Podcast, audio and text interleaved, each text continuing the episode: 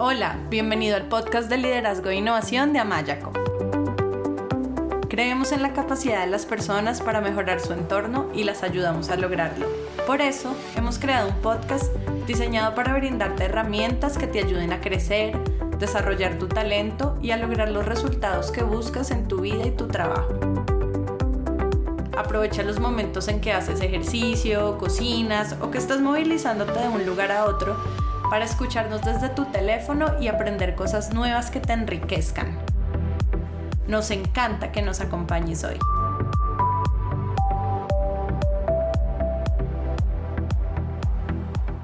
Hola, bienvenidos a este episodio de nuestro podcast de liderazgo e innovación. Yo soy Melanie Amaya, coach profesional certificada.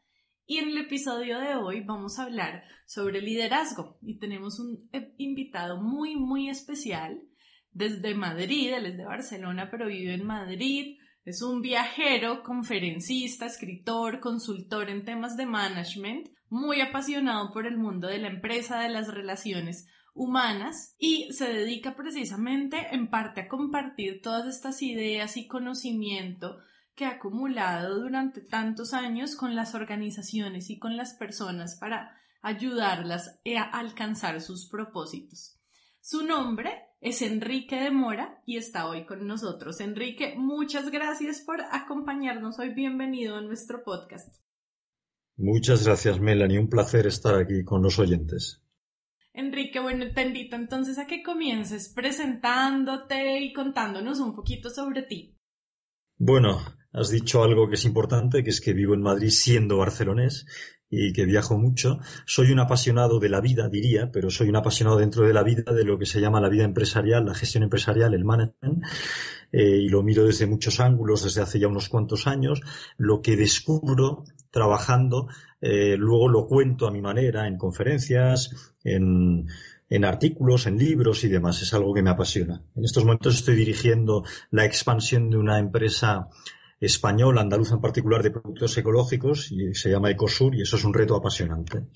Y el poco tiempo que me queda, pues lo dedico también a esa otra faceta de conferencista y articulista y escritor. Buenísimo. Ay, qué bonito además todo este tema de productos ecológicos que aunque no es como el tema en profundidad de la entrevista hoy, pero me alegra que lo menciones porque parte yo creo que de los desafíos de los líderes hoy en día también es como desarrollar algo que se llama la el pensamiento, pero también la conciencia sistémica y es pensar también en el impacto que sus acciones generan en el sistema y esto también incluye la naturaleza. Entonces, qué bonito que estés que estés por ese, por ese camino. Y bueno, hoy vamos a dedicarnos a hablar sobre el liderazgo, sobre algunos temas del liderazgo un poco más específicos, pero bueno, yo creo que es bueno empezar con una definición porque, Enrique, lo que yo he notado en pues más de una década trabajando con organizaciones y con líderes, ayudándolos a desarrollar su liderazgo, es que muchas personas confunden el liderazgo con ser jefe o con tener una posición de poder o autoridad dentro de una organización, con tener a otros a su cargo.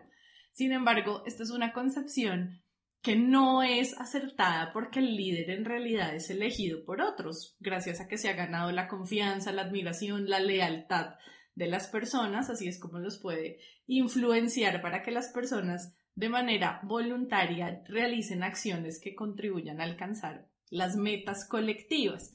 Entonces, me gustaría que iniciaras un poco contándonos tú cómo defines el liderazgo y esta diferencia entre lo que es ser líder y lo que es ser jefe. Claro, eso ahí lanzas ya un tema importante, Melanie. Eh, me gusta evidentemente bastante más la palabra líder que la palabra jefe, aunque el jefe tampoco siempre hay que darle el toque negativo, pero es verdad que jefe, dicho coloquialmente, tiene mucho que ver con, con esa autoridad que, que, viene impuesta, que no es una autoridad real que uno se ha ganado, como tú acabas de explicar muy bien. ¿no? El liderazgo es eh, la habilidad para influir en los otros. ¿Para qué? Pues para que se animen a conseguir voluntariamente o a contribuir voluntariamente a, conseguir los objetivos del grupo. Eso un poco sería la habilidad del liderazgo. Empujar a otros, influir a otros eh, en que consigan contribuir voluntariamente a los objetivos del equipo, de la empresa, del grupo. Por lo tanto, ser líder es muy difícil, ser un mal jefe es muy fácil y ser un buen líder es muy difícil. Porque además ser un buen líder eh, tiene que ser algo que hagas día tras día.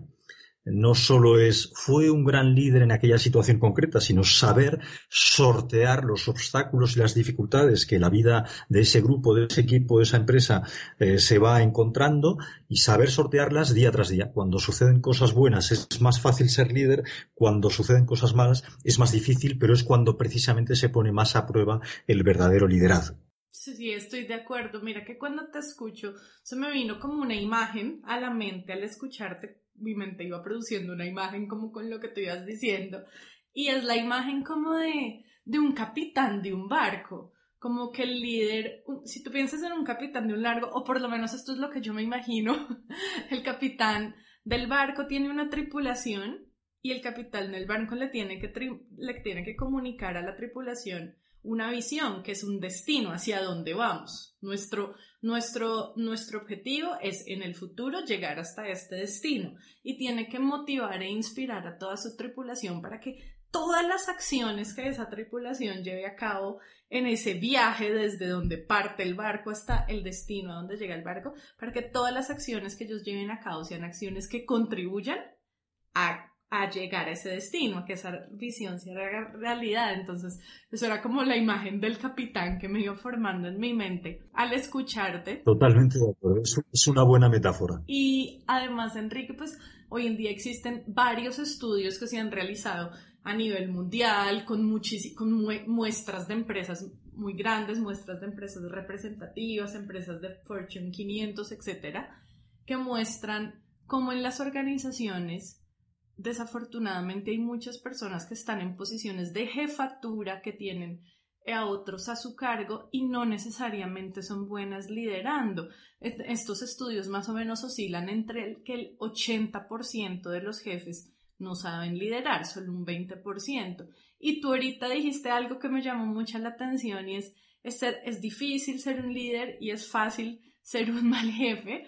Entonces, ¿qué crees que hace difícil el pasar de ser un jefe a ser un verdadero líder. Pues fíjate, primero retomo tu metáfora del capitán del barco porque me ha gustado y porque es así y porque ese objetivo al que van eh, les obliga, digamos, a adquirir un rumbo y ese rumbo, ese camino sería la estrategia. Lo digo para introducir otro concepto relacionado con el liderazgo y es que el líder tiene que saber transmitir la visión hacia ese objetivo y crear ese camino que sería la estrategia. Respecto a lo que me preguntas ahora, Melanie, yo te diría que quizá la diferencia está en, vamos a utilizar, ya que tenemos la rica lengua castellana que nos une, yo en Colombia he estado bastantes veces, ahora hace tiempo que no voy, eh, pero Bogotá es una ciudad que conozco bien. Eh, yo te diría que, y además lo digo porque precisamente en Bogotá y en Colombia se habla muy buen castellano, entonces jugando con nuestro vocabulario común, el castellano, te diría que una cosa es liderar, otra es dirigir y otra es mandar. Mandar es lo peor de los tres eh, conceptos. Mandar es lo que hacen los jefes, es decir, mandar utilizando la autoridad. Eh, dirigir ya es un grado superior porque significa eh, coordinar el trabajo de los demás, pero el, el, nivel más alto, el nivel más sofisticado es el del liderar, que significa conseguir, como decíamos antes, que cada uno haga lo que tiene que hacer para y el líder en ese caso no lo hace desde una posición eh, flotando por arriba, sino que lo hace desde dentro, es decir, está dentro del grupo, no desde fuera como al mandar o al dirigir. No sé si eso sirve, pero creo que puede ser una buena forma de explicarlo. ¿no? Y lo otro que te añado, eh, dado que mencionabas lo de Fortune 500 y demás, es que sí, la inmensa mayoría de los jefes son malos jefes, es decir, no son líderes. En, en España, por ejemplo, un, un estudio de hace pocos años decía que hay un 36% de jefes tóxicos, que ya no estamos hablando de malos jefes, sino de pésimos jefes, ¿eh, Melanie? Por lo tanto... Peor aún. O peor aún. ¿Qué es un jefe tóxico? Pues es un jefe que engaña a sus colaboradores, que se cuelga medallas ajenas, que no comunica lo que tiene que comunicar, que ordena, es decir, que manda, como acabo de decir, eh, pero no consensúa prácticamente nada. Eh, todo eso que, se pone nervioso, que transmite su estrés a sus equipos y a sus colaboradores, todo eso es un jefe tóxico y según este estudio que te decía en España, el 36% de los jefes es tóxicos. Eh, eso va subiendo considerando luego malos jefes que no forzosamente son tóxicos, pero que son torpes, que no saben hacer y demás. ¿no? Por lo tanto, repetimos que evidentemente es muy difícil ser un buen líder. Es un ejercicio muy complejo. Hay una frase de un escritor, eh, Somerset Maugham, que decía, hay tres reglas para crear buenos líderes, pero desafortunadamente nadie las ha encontrado todavía. Pues por ahí van los tiros, ¿no? Es decir, eh, es muy complicado establecer reglas de cómo ser un buen líder. Nosotros en esta conversación vamos a hablar de algunas, de algunas atribuciones de lo que parece que tiene que ser un buen líder en el siglo XXI, que por otra parte no tienen nada que ver con las que tenía el supuesto líder del siglo XX. Es decir, el liderazgo, para mayor complejidad todavía, es algo que evoluciona. Hay, dicho muchísimas cosas que me, que me parecen súper importantes y quiero retomar Mm, hablaste de la diferencia entre, me encantó esa distinción entre mandar, dirigir y liderar y de los jefes tóxicos. Sabes que algo que yo he observado muchísimo es en las organizaciones es mm, como lo voy a decir de una manera un poco simplista y generalizando, pero para que se entienda más. Y es, hay jefes que su estrategia, que lo relaciona con lo que decías de mandar, su estrategia en mandar es infundir miedo. Entonces, yo impongo mi autoridad y infundo miedo de que si no haces lo que yo te estoy mandando a hacer, si no sigues mis instrucciones y me haces caso, vas a tener consecuencias negativas. Entonces, estos, estos jefes lo que mandan, lo que hacen es movilizar a sus equipos a través del miedo. Claro. Pero los líderes lo, tienen una estrategia diferente y es desde el liderazgo lo que ellos hacen es bueno, además de haberse ganado la confianza de sus equipos y la admiración y el respeto de sus equipos, es que hacen algo muy inteligente y es entender cuáles son las motivaciones individuales de cada persona y cómo esas motivaciones individuales pueden alinearse con un propósito compartido de equipo. Entonces, cuando le ayuda a sus colaboradores a darse cuenta, si yo alcanzo estas metas que tienen que ver con mi trabajo, indirecta o directamente estoy honrando mis valores y mi propósito de vida, estoy satisfaciendo necesidades mías individuales, estoy contribuyendo al cumplimiento de objetivos míos profesionales y personales. Entonces, de esa motivación es una motivación que no es desde el miedo, sino más como desde el amor a hacer las cosas, porque en últimas en mis valores, en mi propósito, en mis sueños individuales, yo encuentro amor. Entonces, como lo, lo que pensaba al escucharte era un poco eso, como el jefe que manda, mueve el equipo desde el miedo y el líder que motiva e inspira lo mueve desde el amor. Y obviamente un equipo que es motivado desde el amor va a tener más energía, va a estar realmente motivado y va a lograr niveles de productividad y desempeño que un equipo motivado por el miedo jamás va a lograr. Entonces, en, eso era como, eh, como que tu, tu distinción que me encanta de mandar, dirigir y liderar y dirigir tal vez en esa transición de un lugar a otro me, me llevó a esa reflexión. Estoy totalmente de acuerdo. Además, el tema de las emociones es fundamental en esto que estamos hablando, Melanie. Es decir, eh, las emociones, para mí, liderar precisamente tiene que ver con gestionar personas, lo cual a su vez significa gestionar emociones, porque cada persona tiene su propio mundo de emociones, ¿no? Y lo que has dicho es tal que así, es decir, los jefes, en el peor sentido de la expresión, el mal jefe funciona dirigiendo a través del miedo, manda a través del miedo. Y el buen jefe, eh, pues manda a través del amor, como tú estás diciendo. ¿Cuál sería la diferencia? Eh, que el miedo al final como herramienta para dirigir o para mandar es algo totalmente cortoplacista. Es decir, la inmensa mayoría de la gente obviamente al final no soporta un tipo de jefe así y se va de él, se va de ese jefe.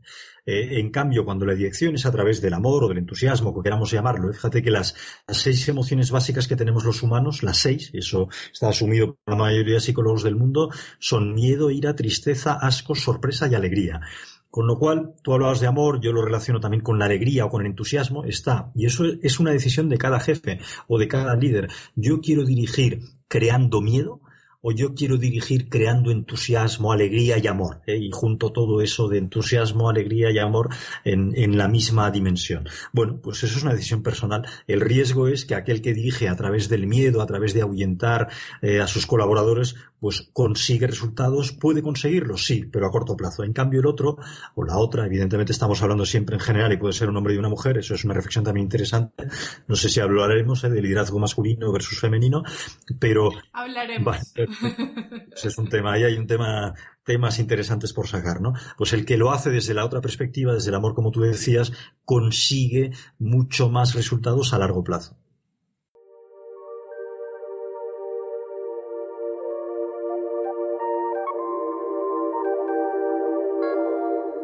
Quieres escuchar más episodios y descargar de manera gratuita libros y material electrónico sobre liderazgo, inteligencia emocional, coaching, equipos de alto desempeño y otros, te invitamos a visitar nuestra página web amayaco.com. Amayaco es con Y.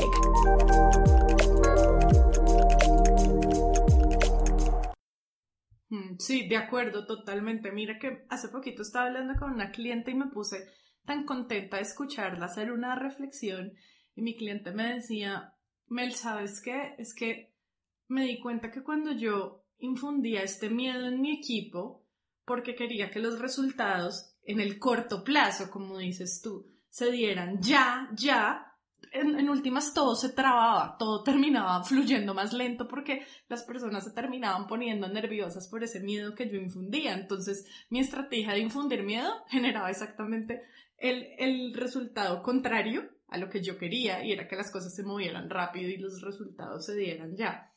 Y también me gusta lo que cuando pues traes a colación lo que dices de el tema del corto plazo porque mira que escribí un artículo que se llama, es la historia de dos líderes, de Ale y de Mafe. la historia de Ale y Mafe la historia de un liderazgo transformacional, es sobre liderazgo transformacional, pero es una historia muy divertida porque es como contando lo que le sucede a cada una de estas líderes en algo que llamamos el viaje del héroe, como en su viaje de transformación.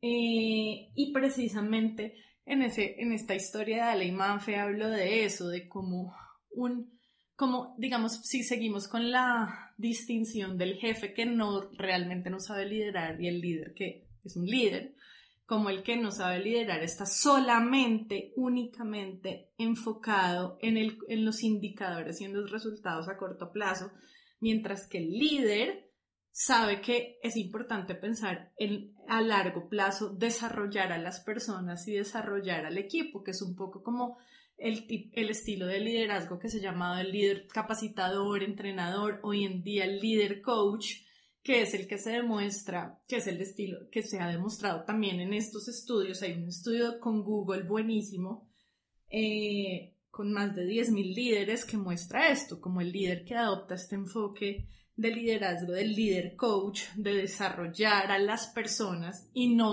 obviamente que los resultados son importantes, pero no únicamente enfocado en los indicadores en el corto plazo, termina siendo como el estilo de, liderazgo más efectivo. Entonces, pues me gusta que traigas ese esa distinción de, de cómo los, los jefes que se limitan a mandar están solo enfocados en el corto plazo. Y de hecho te invito a ti, invito a nuestros oyentes a que lean esta, esta historia de Ale y que es una manera divertida de entender cómo esas distinciones en el liderazgo y del liderazgo transformacional está en nuestra página web, en amayaco.com, en la sección de herramientas.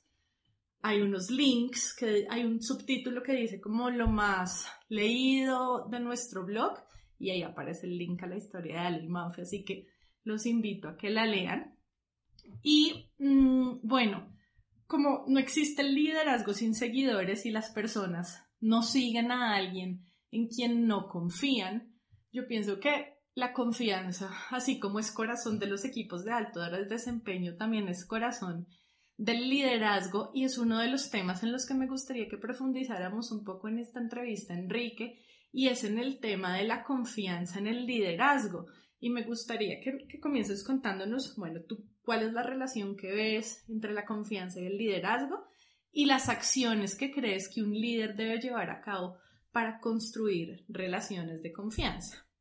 Claro, pues eh, de entrada, y es muy difícil, un líder tiene que conseguir que su equipo, que su grupo, que su empresa, que el colectivo que dirige o lidera, lo considere como uno de los nuestros. Y eso no se consigue en un día, ni en dos, ni en tres, sino que se consigue con el tiempo. Se consigue con acciones concretas donde ese líder demuestra a ese equipo que le sigue que realmente tiene que seguirle y que tiene que tener confianza en él. Yo creo que eso es eh, quizá la clave, ¿no? Es decir, un líder que sabe pensar en nosotros y no pensar en yo. Para mí, una de las eh, características fundamentales del liderazgo está relacionada con la confianza, es esa, ¿no? ¿Qué, provoca que las personas sigan a un líder? Pues el percatarse de que ese líder, de que ese buen jefe defiende los intereses de sus colaboradores por encima de los suyos propios. Eso obviamente eh, entronca absolutamente con la confianza de la que estamos hablando. La otra forma de ganarse la confianza, además de defender los intereses del grupo por encima de los individuales, es dando ejemplo dando ejemplo, el liderazgo leading by example en inglés, eh, liderazgo a través del ejemplo en castellano. Dar ejemplo, claro. Un líder que da consignas, pero que resulta que luego no hace lo que dice, no está dando ejemplo. Un líder que está pidiendo esfuerzo a su gente y que él enseguida eh, deja de hacer ese esfuerzo, pues tampoco está dando ejemplo. Por lo tanto, defender intereses del colectivo y dar ejemplo son las dos bases para lograr que los seguidores realmente sean seguidores en el sentido más eh, completo de la expresión. ¿No? Es decir, que lo sigan porque les infunde confianza y porque saben que esa visión que les puede transmitir y ese camino hacia el que les puede dirigir o llevar está absolutamente repleto de dosis de confianza. Que por otra parte lo decíamos antes, ¿eh, Melanie? Es decir, eh, hay que ser un buen líder un día tras otro y eso es muy difícil. Obviamente todos los líderes son también humanos y alguna vez pueden cometer algún error pero no pueden cometer grandes errores. Grandes errores en cuanto a la confianza, pueden cometer errores de negocio, digámoslo así, pero defraudar la confianza de sus colaboradores es un error terrible que hay que intentar no cometer jamás, porque puede ser un líder que lo ha hecho muy bien durante eh, mucho tiempo seguido, si algún día haces algo que defrauda profundamente, no digo mínimamente, sino profundamente la confianza de tus seguidores o de alguno de ellos, eso va a provocar un punto de inflexión en negativo en la relación entre esas dos partes, digámoslo así. No sé si contesto a la pregunta. La, la contestas súper bien y me, gusta mucho lo que dices porque, bueno, si nos vamos al primer punto de los dos puntos que tocas, de poner por encima los intereses del equipo, los intereses propios, me, estoy 100% de acuerdo porque si uno lo piensa hasta en la vida personal, uno en quién confía. Uno confía en una persona que ha demostrado que realmente está, le importan lo que a mí me importa. No, lo voy a decir de una manera mejor. Una persona que realmente ha demostrado que le interesa mi bienestar, que demuestra un interés genuino por mi bienestar. Entonces yo veo, si yo, si esta persona, como dices tú, con el día a día, con acciones, me ha demostrado a mí que genuinamente se interesa por mi bienestar, yo voy a confiar en esa persona. Si no, no. Entonces, entonces estoy de acuerdo. El, el líder necesita demostrar que hay, que pone por encima los intereses del equipo a solamente sus intereses individuales. Y con respecto al segundo punto, lo mismo. O sea, yo cómo voy a confiar en un líder que me está exigiendo resultados si esa persona no es un ejemplo de esos resultados o alguien que me está exigiendo, por poner un ejemplo específico, puntualidad, pero la persona no es puntual. Entonces, estoy, estoy de acuerdo contigo con que realmente cuidar la confianza del equipo es algo que es muy valioso y con lo que hay que tener mucho cuidado de no defraudar esa confianza. Y yo también quisiera agregar algo que me parece muy importante y es la autenticidad. Creo que igual si lo pensamos también en la, no solo en, el trabajo, sino en general en la vida, yo confío en una persona a quien veo sincera, transparente, honesta. Yo no voy a confiar en alguien a quien percibo como, como falso y como hipócrita. Y esto a veces es un poco difícil en las organizaciones porque muchos líderes piensan que eh, como que tienen la creencia de lo, del trabajo se limita al trabajo y lo personal está fuera del trabajo. Entonces dejan de compartir con sus equipos espacios y dejan de tener conversaciones que van más allá de lo laboral y donde se entra a lo personal, a conocer quién es el otro como persona en esencia, qué lo motiva, qué sueña. Y eso es un error gravísimo porque entonces realmente no construyen relaciones profundas y significativas de confianza, que es base para el liderazgo. Entonces muchas veces estos líderes ponen como, es como si se pusieran de cierta manera una máscara o una careta de este, este soy yo como jefe, pero no se cierran, no se dejan conocer más allá, no se muestran auténticamente como son. Si cometen errores, entonces que nadie se dé cuenta que cometí un error, errores como de negocios, como los que tú hablas. Y, esta falta de autenticidad, como de ponerse en un lugar vulnerable, pero no vulnerabilidad interpretado como, como debilidad, porque esa es otra creencia que no es muy útil, sino vulnerabilidad interpretado como me pongo en un lugar en el que tengo la fortaleza de mostrarme realmente como soy, como, como con, con, mi, con mi luz y mi sombra, con mis fortalezas y mis oportunidades de mejora, pero así me muestro y esto es en lo que soy fuerte como líder y te puedo apoyar y esto es en lo que no y necesito tu ayuda. Entonces creo que esa autenticidad en el liderazgo de mostrarnos como somos es fundamental para generar confianza y, y que a través de la confianza se genere lealtad y que los demás te sigan y realicen esas acciones que los lleven a alcanzar las metas colectivas de manera voluntaria. Absolutamente de acuerdo, Melanie. No puedo estar más de acuerdo con todo. La autenticidad es fundamental en el liderazgo, porque ser auténtico significa ser coherente, porque predicas con el ejemplo, porque muestras que estás eh, en sintonía contigo mismo, que no todo el mundo es capaz de hacerlo. Ser auténtico significa que te conoces bien, eh, que hay un nivel de autoconocimiento elevado y te permite pues tener ese punto de demostrar tu vulnerabilidad que has explicado muy bien como algo que te hace humano. Es decir, el líder que pretende mostrar que, es un robot, pues eh, te aleja, porque todos sabemos que todos somos humanos, incluido el jefe, el líder o quien sea, también lo es. Por lo tanto, el ver de vez en cuando que muestra alguna entre comillas o no entre comillas debilidad, lo único que hace muchas veces es hacerlo más real y por lo tanto más auténtico. Eh, no estar eh, pregonando que él es perfecto y que todo es maravilloso, que eso es lo que suelen hacer los malos jefes, los que imponen, los que mandan, que muchas veces, y eso es un tema que hemos investigado, muchas veces al final esos malos jefes lo que, lo que con tanta máscara en realidad están mostrando es inseguridad. Cuando uno va de lo otro es que hay algo por detrás, una inseguridad que es la que hace que uno intente mostrarse como terriblemente duro, como terriblemente autoritario y demás. ¿no? El buen líder no necesita llegar a eso. De hecho, los nuevos líderes, los líderes actuales, en ese sentido, están mucho más evolucionados que los líderes de hace 40 o 50 años. El liderazgo de hace 40 años estaba mucho más basado en la autoridad, el liderazgo de hoy en día está mucho más basado en la autenticidad y en la confianza. 100% de acuerdo y, y además eso me hace pensar que entonces el líder, cuando hablamos de la confianza en el liderazgo, claro, todo lo que hemos dicho es súper valioso, entonces poner por encima el interés del equipo antes que el interés propio, demostrar un interés genuino por los demás, liderar con el ejemplo, ser auténtico, pero como tú dices, alguien que se muestra auténtico realmente es alguien que se siente seguro de sí mismo. Yo, si yo me siento inseguro, yo no voy a mostrarle al otro, esta es mi luz y esta es mi sombra. Yo voy a tratar de mostrarme súper poderoso y fuerte. Entonces eso me hace pensar que el líder no solo debe trabajar en, en cultivar relaciones de confianza con los demás, sino que tal vez antes para llegar a eso necesita trabajar en cultivar la confianza en sí mismo en, su propia confianza y seguridad personal, porque pues todo lo que yo hago con los demás primero lo tengo que hacer conmigo mismo y para liderar a otros primero tengo que autoliderarme, entonces me hace pensar que también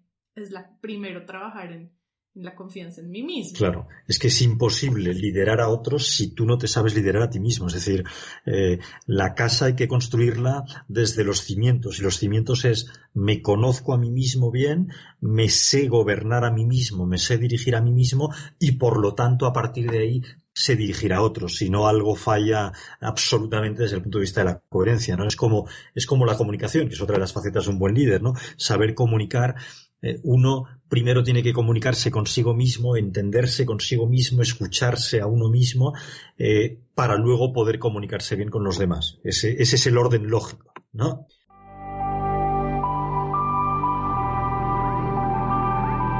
Si deseas mejorar tu liderazgo, te invitamos a que visites amayaco.com y te unas a nuestro curso gratuito de desarrollo del liderazgo.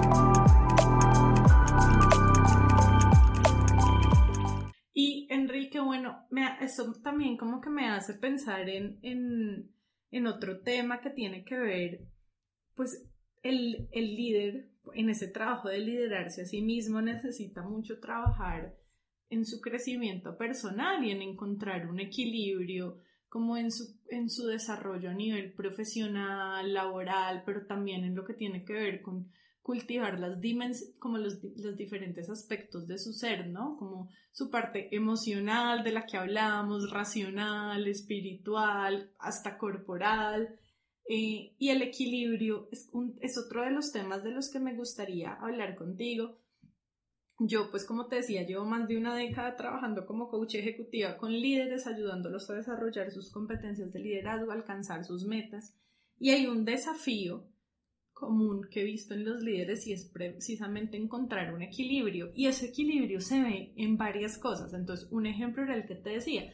Por ejemplo, hay algunos que están súper enfocados en los resultados y en el trabajo, pero entonces no tienen un equilibrio entre su vida laboral y personal y dejan a un lado actividades importantes como hacer deporte, por ejemplo, como compartir tiempo con su familia, como dormir, como comer bien, eh, que en última son las actividades en las cuales la persona puede descargar el estrés, centrar su mente y también recargarse energéticamente. Entonces, eso es como un tipo de pérdida de equilibrio, pero también un equilibrio en la forma como de liderar. Entonces, algunos se van al extremo de ser súper permisivos y complacientes con los otros.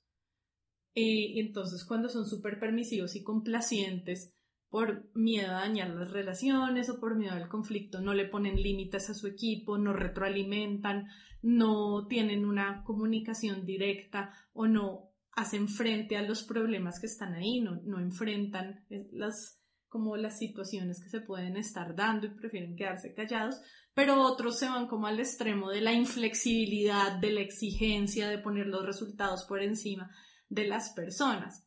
Eso es como otro ejemplo. Otro em, ejemplo es, eh, por ejemplo, bueno, si los que se enfocan solo en las personas o los que se enfocan solo en los resultados.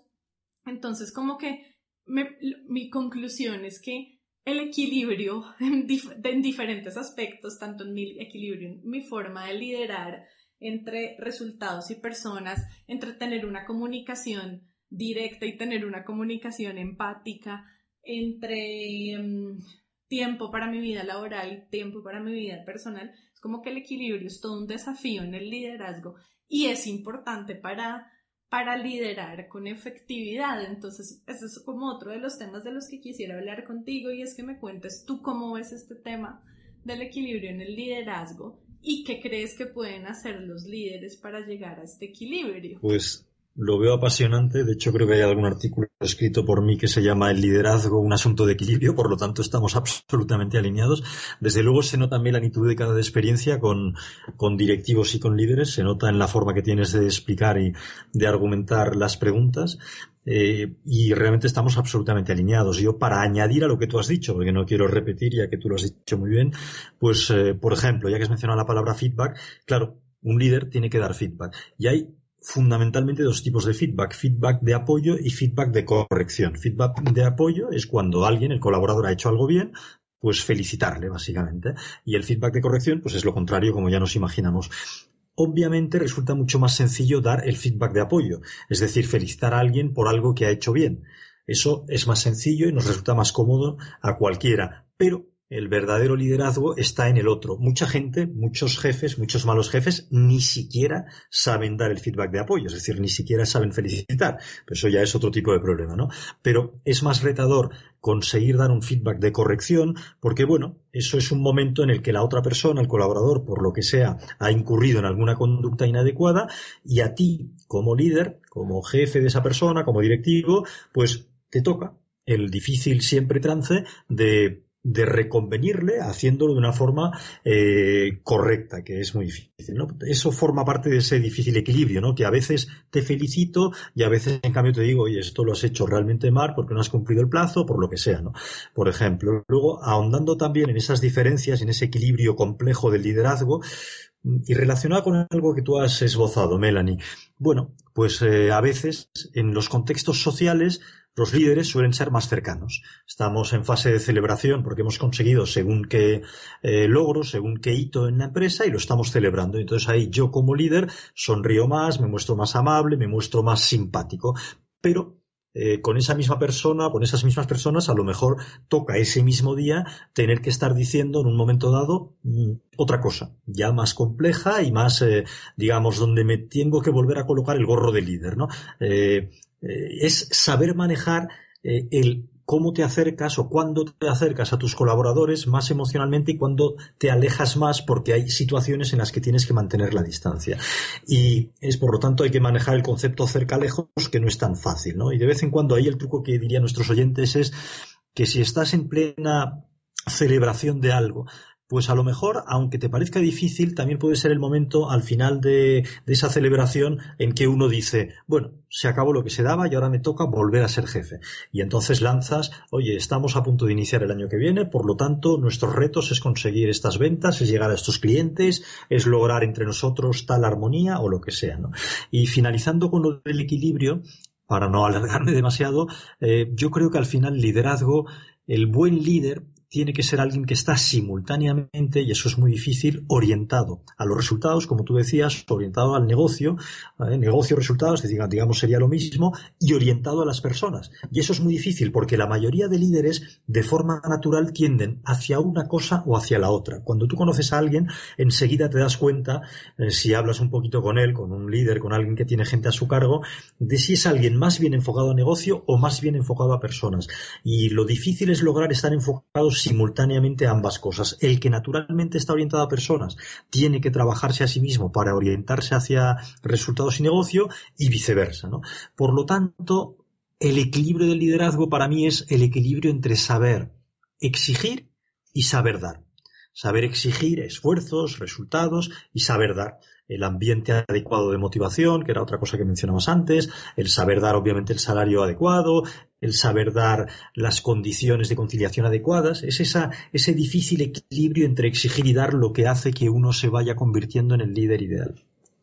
Sí, estoy súper, súper de acuerdo, Enrique, con lo que dices. Me encanta, me siento muy conectada y alineada y me gustó mucho el ejemplo que diste de la reunión del equipo. Entonces, como en una parte de la reunión vamos a hacer un reconocimiento de los logros y como en otra parte de la reunión necesitamos exigir, creo que decías, una, eh, un tema de resultados en ventas. Y eso me hace pensar en algo y es Daniel Goleman, él hacía un paper sobre el, que se llama el liderazgo que da resultados. Y en ese paper él hablaba de seis estilos de liderazgo, que eran el formativo, el orientativo, el afiliativo, el coercitivo, el ejemplar y el democrático. Y él habla de cómo los líderes que han logrado dominar varios estilos, en especial los estilos cuatro, que son el formativo, el orientativo, el afiliativo y el democrático, tienen mejor clima laboral, o sea, relacionado con la parte personas, y tienen mejor desempeño en los negocios relacionado con la parte de resultados. De hecho, estos cuatro estilos son los que muestran que generan también un mejor impacto en el clima y en el desempeño, mientras que los estilos eh, ejemplar y mm, coercitivo, no. Entonces, en, en, eso estaba pensando con tu ejemplo, como hay momentos y situaciones donde parte de ese equilibrio en el liderazgo tiene que ver con, de acuerdo a la situación, al contexto, a la conversación, poder, poder pasar de un estilo de liderazgo a otro estilo de liderazgo y lograr como un equilibrio entre esos diferentes estilos de acuerdo, de acuerdo al, contexto. Entonces me gustaría saber cómo cuál es tu percepción con respecto a ese, a ese equilibrio y moverse entre estilos de acuerdo al contexto, a liderar de acuerdo al contexto.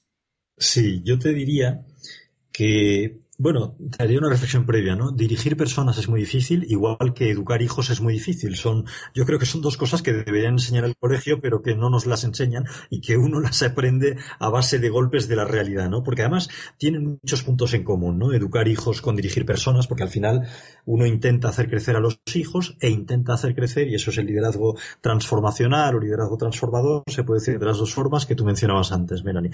Yo te diría, y lo digo mucho desde hace ya unos cuantos años, que dirigir, dirigir personas, por lo tanto dirigir negocio y personas, es como jugar al golf.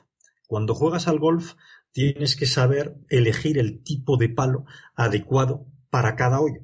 Aquí toca uno de madera, aquí toca uno de hierro, etcétera. Entonces, dirigir es como jugar al golf. Hay que saber elegir en cada situación cuál es la forma en la que tienes que afrontarla, ¿no? Que es algo que de hecho dos autores americanos hace ya algunos años, Paul Hershey y Ken Blanchard, definieron como liderazgo situacional, porque las situaciones van variando. Un día es de una forma, otro día es de otra forma. En un mismo día tienes en tu equipo gente que a lo mejor son muy seniors y otros que son muy junior. Eh, y uno no se relaciona igual con un millennial, no digamos ya con un centennial, que con alguien que tiene 55 o 60 años todo eso requiere de ti como líder mucha flexibilidad, mucha capacidad de adaptación, eh, saber entender muy bien los contextos, utilizando la palabra que tú me decías, eh, y saber entender muy bien las relaciones personales con cada una de las personas que tiene delante. Hay gente que está en tu equipo que aguanta muy bien la presión y otros que no tanto, con lo cual tienes que ir con cuidado cuando estás, eh, digamos, empujando algo a aquel o a aquella que no soporta tan bien la presión. A lo mejor en ese caso hay que hacerlo de una forma poco diferente a cuando lo haces con alguien que sabes que realmente aguanta muy bien el estrés. Sí, y sabes también, sabes también qué pienso cuando te escucho, Enrique, porque bueno, tú hablas de las diferentes generaciones y obviamente sin duda alguna hay diferencias generacionales que, como dices tú, requieren que el líder se ponga una, como una camiseta de flexibilidad, que se ponga en un lugar flexible y pueda como moverse eh, de, una generación a otra y comunicarse de acuerdo a los estilos de comunicación y a los paradigmas y formas de pensar y perspectivas del mundo de cada una de estas generaciones. Y también tú hablabas antes en, en una pregunta anterior del liderazgo femenino y masculino y digamos que antes de entrar un poco a mujer-hombre, yo como que hablaría un poco de la energía femenina y la energía masculina que todos tenemos, ¿no? Porque es nuevamente como la energía masculina que todos tenemos está más orientada al resultado y la energía femenina está un poco más orientada al nutrir la relación. Y en una de tus reflexiones sobre el liderazgo tú mencionas que el liderazgo es femenino y eso me llamó mucho la atención y me gustaría que, nos cuentes qué significa eso para ti y también cómo en este encontrar el equilibrio en el liderazgo, el líder necesita como, como balancear esa, esa parte más femenina y esa parte más masculina del liderazgo. Sí, de hecho, tiene mucho que ver con el, con el modelo de liderazgo en boga, ¿no? El liderazgo transformador, que ahí también hago otro, otro apunte, ¿no? Otro, otro inciso, y es que en los últimos años eh, ha llegado con fuerza y ha llegado para quedarse al, al mundo empresarial el concepto de transformación digital, digital transformation. Con lo cual yo juntaría la transformación digital, que es algo de los últimos años, con el liderazgo transformador, que es algo de los últimos años, pero que ya lleva más años, digamos, eh, en boga. Y creo que el líder actual tiene que ser un líder transformador digital, es decir, tiene que saber tener esa parte digital, innovadora y tecnológica en la cual puede apoyarse para dirigir mejor, mejor el negocio de las personas. Y en cuanto a lo que tú dices de la diferencia o del liderazgo en femenino, eh, bueno, pues eh, tradicionalmente, como todos sabemos, han mandado mucho más los hombres que las mujeres por razones históricas en las cuales ahora no entraremos y afortunadamente, esa es mi perspectiva, eso va cambiando. Y cada vez más, aunque todavía queda, y eso ya depende de los países obviamente, pero todavía queda, pues prevalecen los directivos hombres versus eh, las directivas mujeres. ¿no? ¿Qué se está viendo? Se está viendo que aquellas organizaciones dirigidas por mujeres eh, y es una generalización, pero que aquellas organizaciones o equipos dirigidos por mujeres funcionan de una forma diferente a los dirigidos por hombres. Las mujeres, sin generalizar, pero, o sin pretender generalizar, tienen en general más, valga la redundancia, más orientación a las personas que los hombres. Lo habitual, lo habitual en el esquema clásico es que el hombre tenga eh, tienda a ser autocrático, vamos a decirlo así, para no decir autoritario, y sea orientado a la tarea. Y en cambio la mujer es más democrática y orientada a las relaciones. Y esa diferencia, que insisto, ahora eh, lo estoy diciendo de esa forma, pero obviamente tiene sus ejemplos contrarios. Es decir, Margaret Thatcher no era así, por decir una líder de hace unos cuantos años. ¿no? no todas las mujeres son así ni todos los hombres son así, pero la mayoría parece que han funcionado siempre así.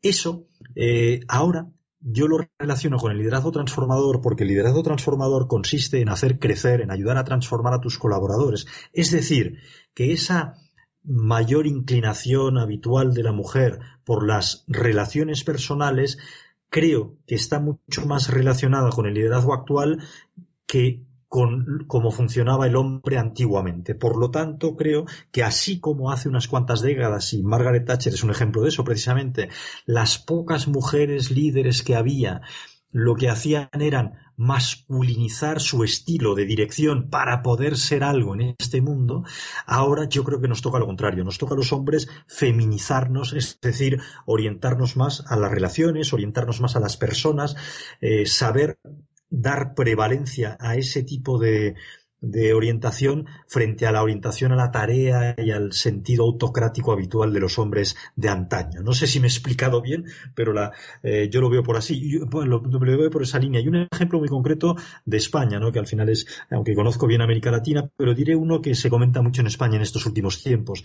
La mayoría de empresas tecnológicas que hay en España, y hablo incluido de filiales o subsidiarias, como decís en América Latina, eh, de empresas eh, de, de, otros sitios, eh, por ejemplo Google, por ejemplo Yahoo, por ejemplo LinkedIn, por ejemplo IBM, todas estas empresas en estos momentos en España están dirigidas por mujeres. Es decir, empresas muy modernas están dirigidas por mujeres y están teniendo excelentes resultados. Evidentemente, en algún caso podríamos entrar en algún matiz, pero lo están haciendo muy bien.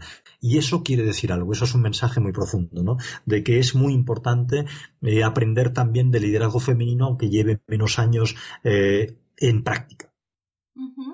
No, me encanta todo lo que dices, además qué buen ejemplo que traigas estas empresas que son grandes y, reconocidas como ejemplos donde el liderazgo femenino está dando resultados y como ya para, digamos, irnos acercando hacia la parte final de, de este episodio, un pequeño resumen. Entonces, la confianza, base para el liderazgo, para generar confianza, el líder necesita poner por encima el interés del equipo al interés individual, o sea, demostrar un interés genuino por sus colaboradores, necesita liderar con el ejemplo y dentro de liderar con el ejemplo está la coherencia y la autenticidad y mostrarse de manera auténtica para, para generar confianza. Y además necesita lograr un equilibrio, un equilibrio entre diferentes estilos de liderazgo, un equilibrio donde de acuerdo al contexto en algunos momentos necesitará una comunicación y un feedback más directo y más correctivo, en otros más empático, más apreciativo y de reconocer los logros, un equilibrio entre el liderazgo más femenino, que lo podríamos relacionar con la parte de cuidado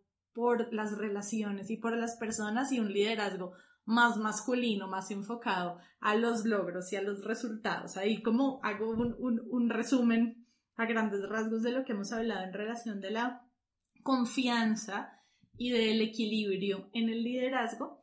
Y bueno, yo sé que además tú tienes unos libros buenísimos, súper interesantes, Seduce y Venderás, Quien teme al lobo feliz, La empresa de la, la Z, Animaladas, Zigzag, Funny Pop. Entonces, me gustaría que nos habláramos, que nos hablaras de manera general sobre qué son tus libros y cómo nuestros oyentes, si están interesados, los pueden conseguir, teniendo en cuenta que nos escuchan personas de diferentes países y lugares del mundo.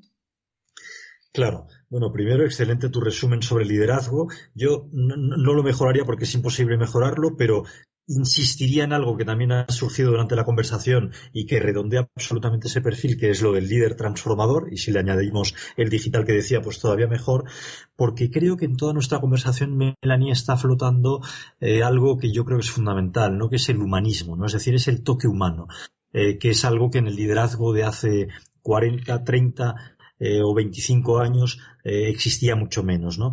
El liderazgo transformador, es decir, el ayudar a crecer a la gente que está contigo, ¿no? Hay una frase de un autor francés famoso, Blaise Pascal, que decía, trata a un ser humano como es y seguirá siendo como es. Trátalo como puede llegar a ser y se convertirá en lo que puede llegar a ser. Y eso es un poco para mí la clave que encierra el liderazgo transformador. ¿eh? Para, para añadir algo más a ese cierre tuyo sobre el liderazgo. Respecto a mis libros, sí, como Me encantó, me encantó esa frase, me encantó. La amé, la amé, sí.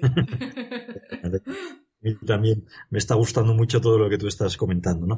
Y respecto a los libros, pues eh, como decíamos al principio de la entrevista, eh, es verdad que yo, que soy un apasionado de la gestión empresarial, eh, me, fascina esa, eso que aprendo, porque uno tiene que estar aprendiendo siempre, pues eso que aprendo contarlo, ¿no? Contarlo a mi manera, que intenta ser, aunque quizá en la charla esta, pues estoy más, eh, estamos más enfocados a un tema serio, pero eh, contarlo de una forma amena, que creo que también lo estamos haciendo, eh, con un toque de humor de vez en cuando. Y eso es lo que yo hago en mis charlas y mis libros. ¿no? Eh, se me suele identificar como alguien que escribe de temas de gestión empresarial con humor. ¿no? Y porque creo que al final el humor lo que hace es facilitar, facilitar la lectura, facilitar la reflexión. ¿no? Entonces, los títulos que has dicho de los libros, pues yo creo que un poco lo indican. ¿no? De hecho, mi primer libro, el primero que publiqué hace ya unos cuantos años, Funny Pop, Fanny Pop ya en el propio nombre tiene la palabra Fanny, ¿no? No, no desvelo que, por qué Fanny Pop, eso solo se puede saber si uno lee el libro, pero sí que precisamente el crear un ambiente agradable, divertido, motivador, es eh, una de las cosas que suceden en ese libro, que es una novela. Cada uno de mis libros, eso forma parte de, quizá de, de mi, de mi personalidad, ¿no? Que en cada libro que escribo intento hacer algo diferente respecto al libro anterior. El primero, Fanny Pop, fue una novela. El segundo, Zigzag, era una novela empresarial, pero era una novela. El segundo, Zigzag, era un conjunto de relatos. Ya era diferente. Una cosa es la novela y otra es un relato. Te obliga a narrarlo de una forma diferente, ¿no? Luego tengo ensayos. Animaladas es un ensayo. Eh, eh, la empresa de la A la Z con H de humor es un diccionario, diccionario empresarial, términos empresariales analizados eh, a través del prisma del humor, ¿no? Seduce y venderás es simultáneamente, ese es el último libro, una novela y un ensayo. ¿eh? Y ¿Quién teme al lobo feliz, que es el penúltimo, es una fábula. Por lo tanto, aquí desvelo a nuestros oyentes ese, ese afán de reto mío de hacer cada vez algo diferente cuando escribo un libro. Cada uno de ellos tienen cosas muy diferentes esos libros, pero todos tienen en común ese, ese toque que pretende ser ameno y que pretende ser entretenido por, para facilitar la reflexión. Y todos ellos creo que tienen en común muchas de las cosas que estamos hablando y que sobrevuelan en esta conversación entre tú y yo, Melanie, que es ese toque, digamos, humano, ¿no? Humanizar la empresa. La empresa eh, no es como los tiempos de las galeras, donde hay gente que trabaja porque los otros les fuerzan a trabajar, sino que hay que lograr que la gente trabaje con ganas porque los líderes que están en esas empresas lo saben hacer así. Y eso está muy, muy presente en todos los libros. En el caso de Fanny Pop es la transformación de una empresa que ya deja de ir mal, de ir bien después de muchos años y contratan a un nuevo jefe que se convierte en un líder porque sabe conocer a fondo a la gente y sabe tocar las teclas adecuadas para que la empresa empiece una andadura nueva de éxito eh, y que todo el mundo se sienta muy motivado. La motivación es un, es un tema común a todos mis libros. ¿Quién teme al lobo feliz, eh, feliz en vez de feroz, tiene que ver precisamente con la felicidad como el camino que nos tiene que empujar en la vida, a pesar de que yo creo que es muy difícil ser feliz siempre. ¿eh? Creo que la felicidad es algo que te viene eh, a golpes. Hay golpes de felicidad, hay borbotones de felicidad y luego dejas de tenerla, pero la búsqueda continua de la felicidad es algo que nos obliga, digamos, a, ser cada vez más eh, excelentes en lo que hacemos. por lo tanto, en fin, podría estar horas hablando de mis libros y, no se trata de eso. Eso, para decirlo de una forma simple, ese sería un poco el resumen del tema literario. Ok, y entonces, bueno, primero me encanta que, que hagas del sentido del humor una herramienta para, para que las personas aprendan, ¿no? Creo que sin duda el sentido del humor te ayuda como a interiorizar muchos, muchos conocimientos, entonces me parece buenísimo, además que rico divertirse leyendo, entonces me encanta que tengas el sentido del humor en tus libros, que uses también las fábulas, que son una manera impresionante a través de la cual como que con esas analogías podemos aprender mucho más fácil conceptos que pueden ser un poco más complejos. Y bueno, tus libros están en tu página web, enriquedemora.com. Ah, si las personas los quieren leer y adquirir, exactamente qué deben hacer. Eh, bueno, pues eh, fácil. En los tiempos que corren es fácil porque los tiempos líquidos, como decía eh, Zygmunt Bauman, hacen que sea mucho más fácil acceder a cualquier cosa, ¿no? Es decir, la editorial que los ha publicado, las, dos editoriales, porque publican dos editoriales, eh, son españolas, pero venden en América Latina, es decir, que en Colombia en concreto, en Bogotá y en fin, en Colombia en general, en Argentina, en los países más grandes, en las librerías es fácil encontrarlos, pero existe un gran recurso a día de hoy llamado Amazon, en el cual eh, es fácil encontrar cualquier libro. Por lo tanto, yo encaminaría a la gente hacia Amazon, sí que es la forma rápida de conseguir un libro. Eh, no es que quiera hacer publicidad de Amazon, pero creo que Amazon nos ha dado muchos ejemplos también de cómo hacer según qué cosas en el mundo de los negocios por lo tanto ahí están esos libros. De acuerdo, o sea, sería entrar a Amazon y escribir Enrique de Mora y ahí aparecen tus libros. Claro, Digo Amazon, como puedo decir la Casa del Libro, que es una gran cadena de libros española, como puedo decir el Corte Inglés, que es una gran cadena con una gran librería, pero Amazon es probablemente lo más global y es la forma más fácil de conseguirlo. ¿eh? Perfecto, recomiendo cualquiera de ellos, evidentemente, pero el último, simplemente mencionar que el último, Seduce y Venderás, ya que tú has, has hecho una bonita apología del amor, Seduce y Venderás, como el nombre indica, va, es, un, es un manual de marketing y ventas eh, convertido eh, o envuelto en el lenguaje del amor. Es decir, es un paralelismo que hacemos. Es el único libro que he escrito no en solitario, sino con otra persona. Los otros son en solitario, con una persona que se llama Sara Villegas, que es una joven experta en marketing, barcelonesa como yo. Y hablamos de la, del paralelismo absoluto que hay entre seducir a una persona y seducir a un cliente. Eh, por lo tanto, hago ese pequeño hincapié ya que es el último libro. Buenísimo, me, me sedujo esa introducción del libro. Buenísimo, súper recomendado entonces. Y bueno, ya para terminar la entrevista, Enrique, al final de las entrevistas me gusta pedirle a nuestros invitados un consejo. Entonces, ¿qué consejo le darías a las personas que nos escuchan, que quieren crecer como líder como líderes y producir un impacto positivo en, tanto en las personas como en los resultados, ese equilibrio del que hablábamos, que quieren también ser líderes que generan confianza, ¿qué consejo les darías para que avancen en ese camino? Pues eh, daría el consejo, y me parece una excelente pregunta para terminar, Melanie, daría el consejo de que se equivoquen, de que se equivoquen unas cuantas veces, porque equivocarse es el camino para lograr hacer las cosas bien, y de que piensen en el mejor jefe o en la mejor jefa, en el mejor líder, la mejor líder que han tenido jamás. Que piensen en esas personas a los que ellos, digamos, han ayudado, eh, ellos como colaboradores, porque si piensas en el mejor jefe que has tenido nunca, eh, es una forma de empezar a situarte y a retarte a ti mismo para emularlo. ¿Por qué me gustaba a mí aquel jefe que tuve durante tres años en tal empresa, en tal negocio, en tal eh, tienda? ah, porque escuchaba mucho. Ah, pues yo tengo que hacer como él y escuchar mucho para ser un gran líder. Creo que una forma de aterrizar la teoría en la práctica es eso, es concretando y pensando en ejemplos de carne y hueso cercanos que han sido grandes jefes en los cuales te puedes mirar como espejo. Ese sería mi, consejo ya que me lo pides, ¿eh? siempre es difícil. Me encantó, me encantó, un consejo súper práctico, súper práctico de buscar a alguien que te inspire, ¿no? Exactamente.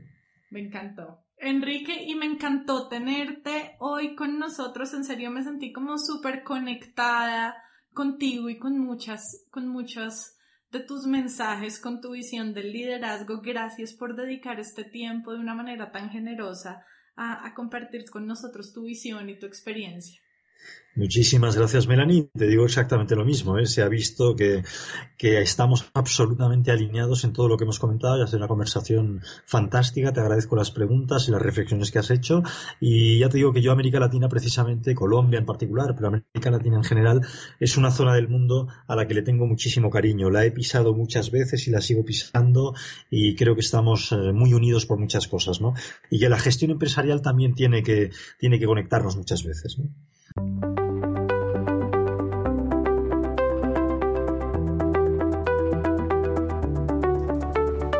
Gracias por acompañarnos en el episodio de hoy. Esperamos que te haya gustado.